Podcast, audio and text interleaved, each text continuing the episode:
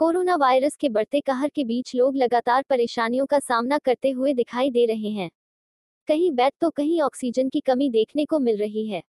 वहीं इस दौरान कुछ बॉलीवुड कलाकार मालदीव में छुट्टियाँ मनाने पहुँचे हैं, जो लगातार अपनी तस्वीरें भी सोशल मीडिया पर साझा कर रहे हैं।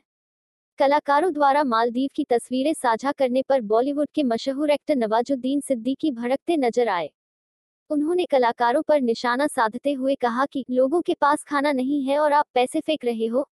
कुछ तो शर्म करो, कुछ तो शर्म करो। नवाजुद्दीन सिद्दीकी ने इस बात को लेकर बॉलीवुड हंगामा को इंटरव्यू दिया।